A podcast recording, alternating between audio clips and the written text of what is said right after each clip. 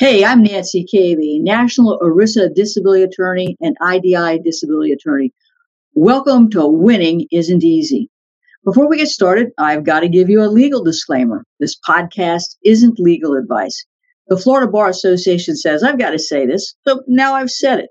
Nothing will ever prevent me from giving you an easy to understand overview of the disability insurance world, the games the carriers play, and what you need to know to get the disability benefits you deserve.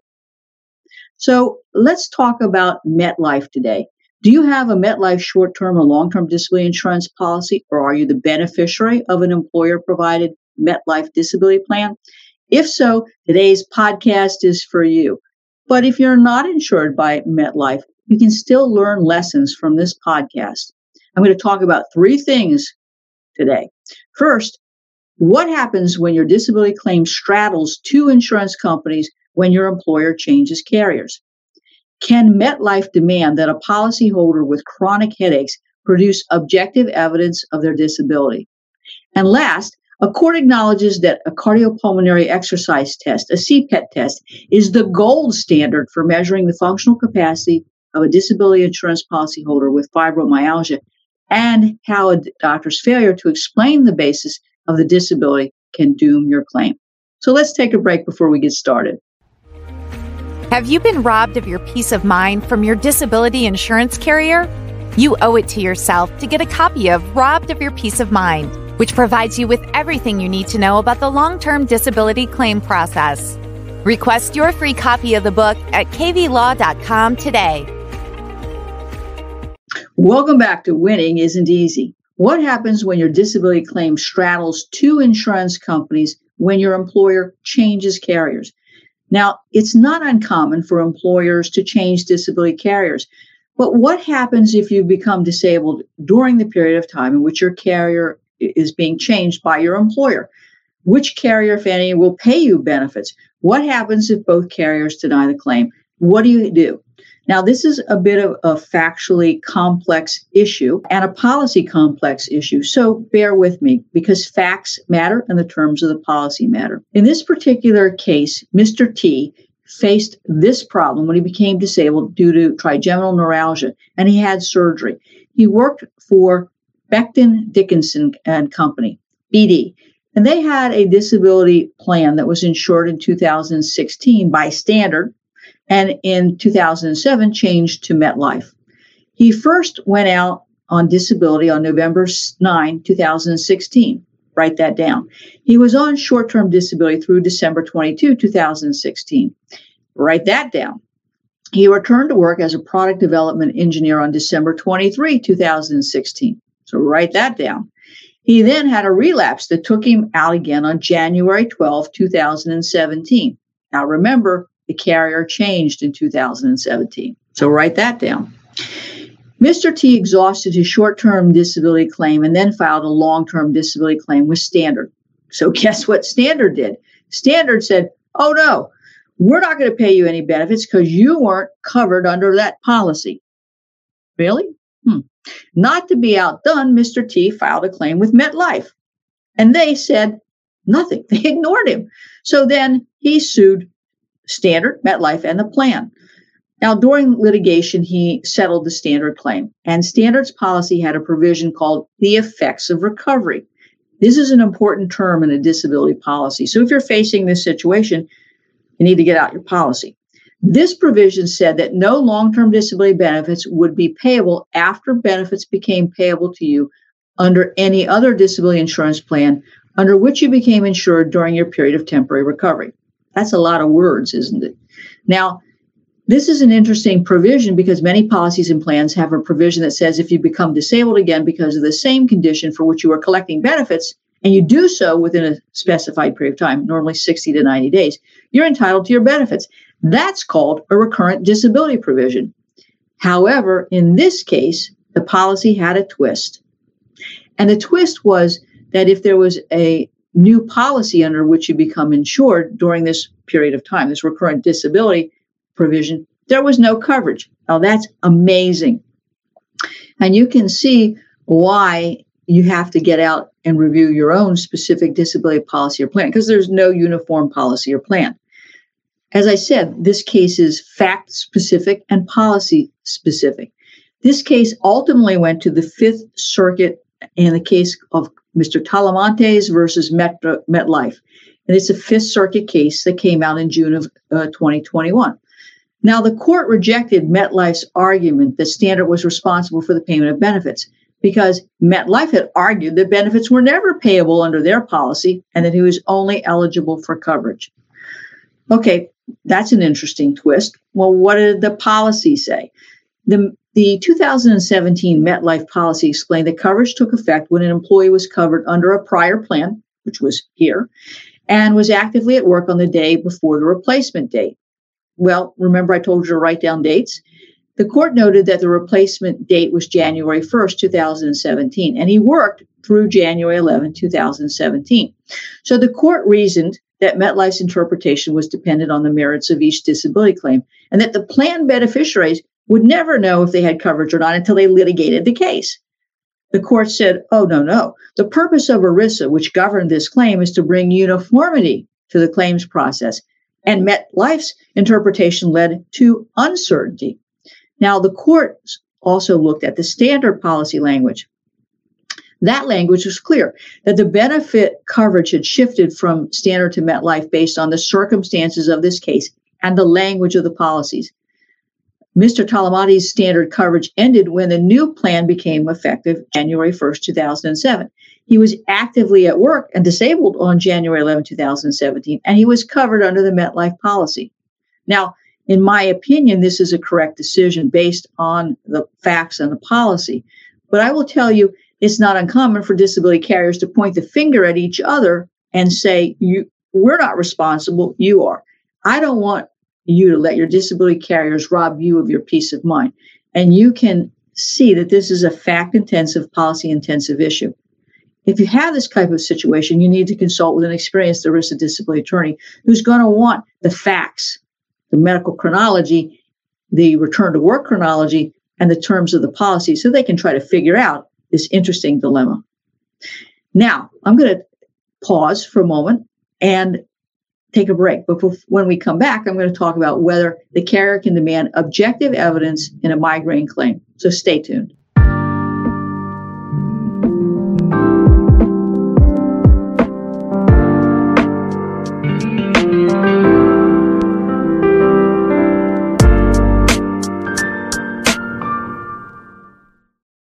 Welcome back to Winning Isn't Easy.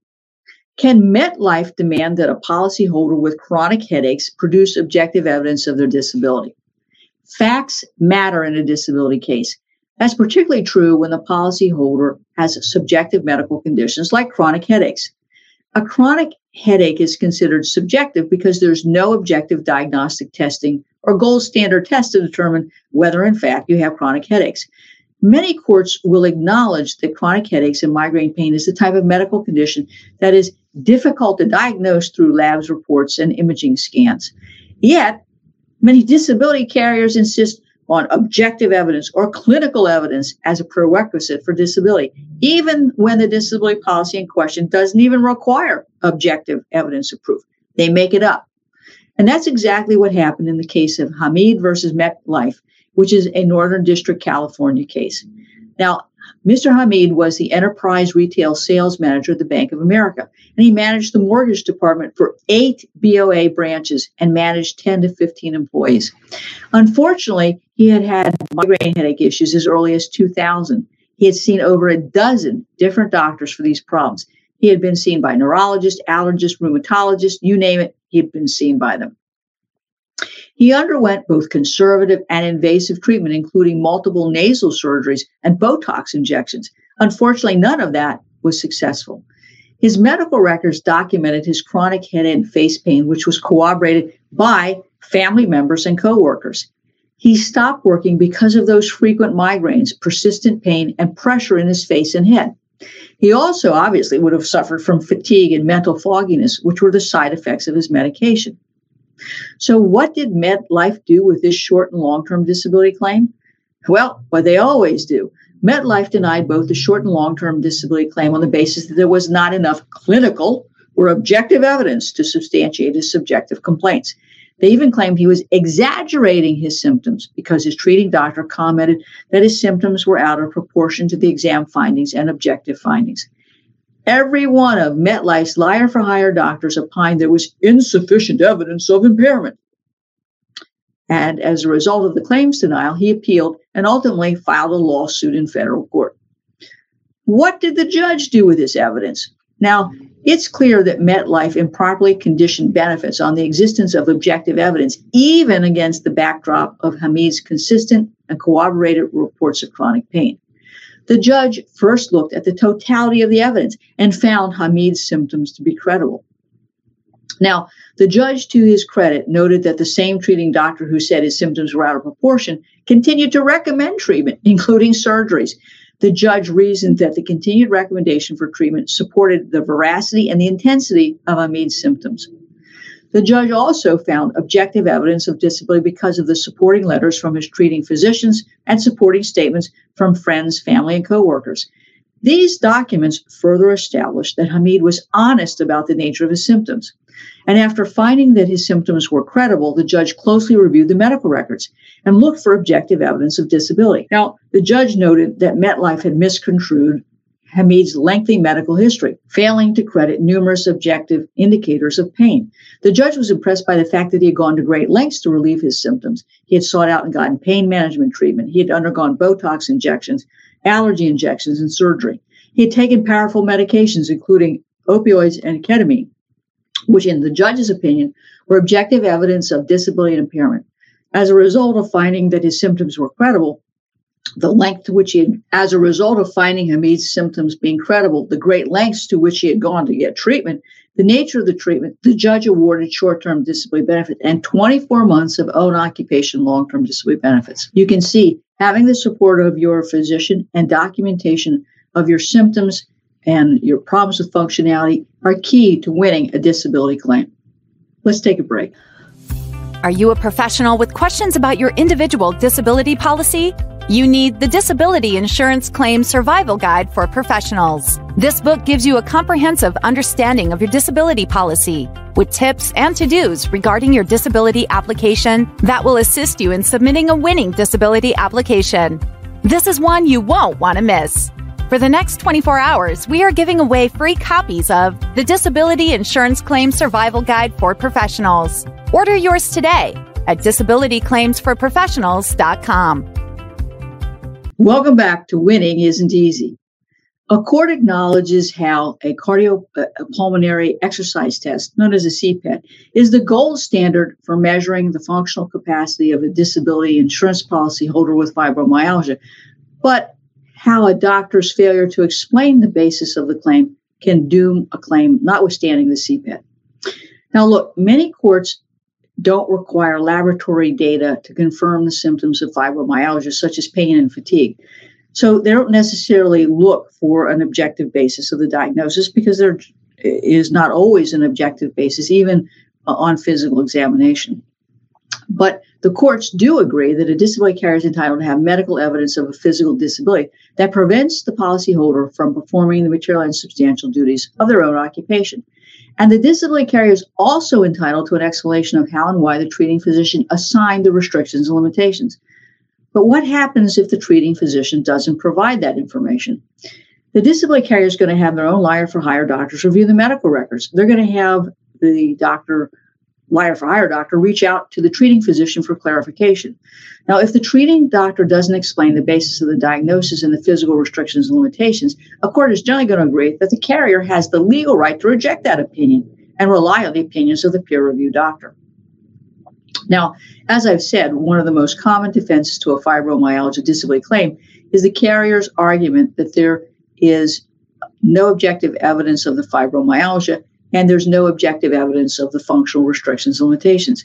And sometimes carriers will take this a step further uh, and have the policyholder undergo a not so independent evaluation by their hand-picked doctor so that they can claim that they have thoroughly evaluated the fibromyalgia claim before denying it.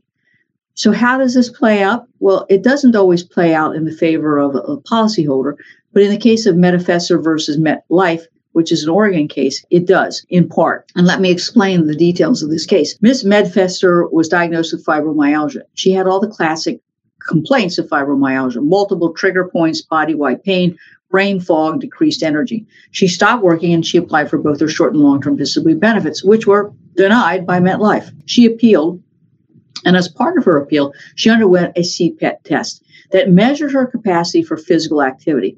The testing revealed that she had a limited threshold for performing even seated sedentary work. So MetLife then had her file reviewed by a rheumatologist who cited the CPET results as objective measures that clearly distinguish between indolence and true disability, and noted that the findings were consistent with her subjective complaints and objective findings on examination. So MetLife accepted that and paid her own occupation benefits. But when the standard of disability changed to any occupation, they exercised their rights to a not so independent IME. And MetLife had noted in the medical records that she was her ailing mother's primary caregiver, and MetLife went off to the races. So you need to be careful about what you're telling your doctor. The IME said what the IME was paid to say. She could do full time sedentary work eight hours a day. And guess what happened? Her claim got denied.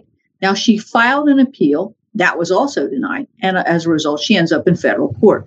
And she argued three things. One, that MetLife improperly terminated her benefits and denied her claim without evidence of improvement. Two, that the IME improperly required objective data, notwithstanding the results of the CPET. And three, that the CPET report was the gold standard for measuring and evaluating her functional capacity and fatigue. Now, the court throughout the denial, noting that the CPET was considered in the fields of exercise science and medicine as the gold standard, uh, and was recognized by the American College of Sports Medicine, American Heart Association, American College of Chest Physicians, American Thoracic Society, and American Medical Association. They found that the CPET, which is a study that's normally based on two exercise tests on consecutive days, uh, was standardized physical stressor and recognized. Now, the court accepted that, and the court also ultimately accepted uh, her arguments and, and awarded claims, but the court also criticized her physician for not really addressing why the restrictions and limitations had been assigned. Uh, she was fortunate because most courts would have denied the claim and said, we've got to connect the CPET in terms of her restrictions and limitations and her inability to do a- any occupation. Uh, but this court was sympathetic. So uh, while she was awarded the benefits, I think there are a couple lessons here. The first lesson is that every fibromyalgia policyholder should have a CPET exam uh, to document their restrictions and limitations.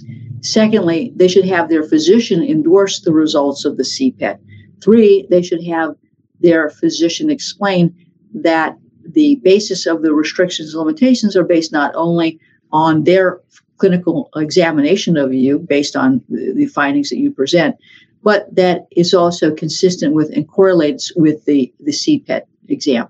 I really don't want the carrier to seize on the argument that there's no explanation for the CPET results and the restrictions and limitations, even though that would be self evident.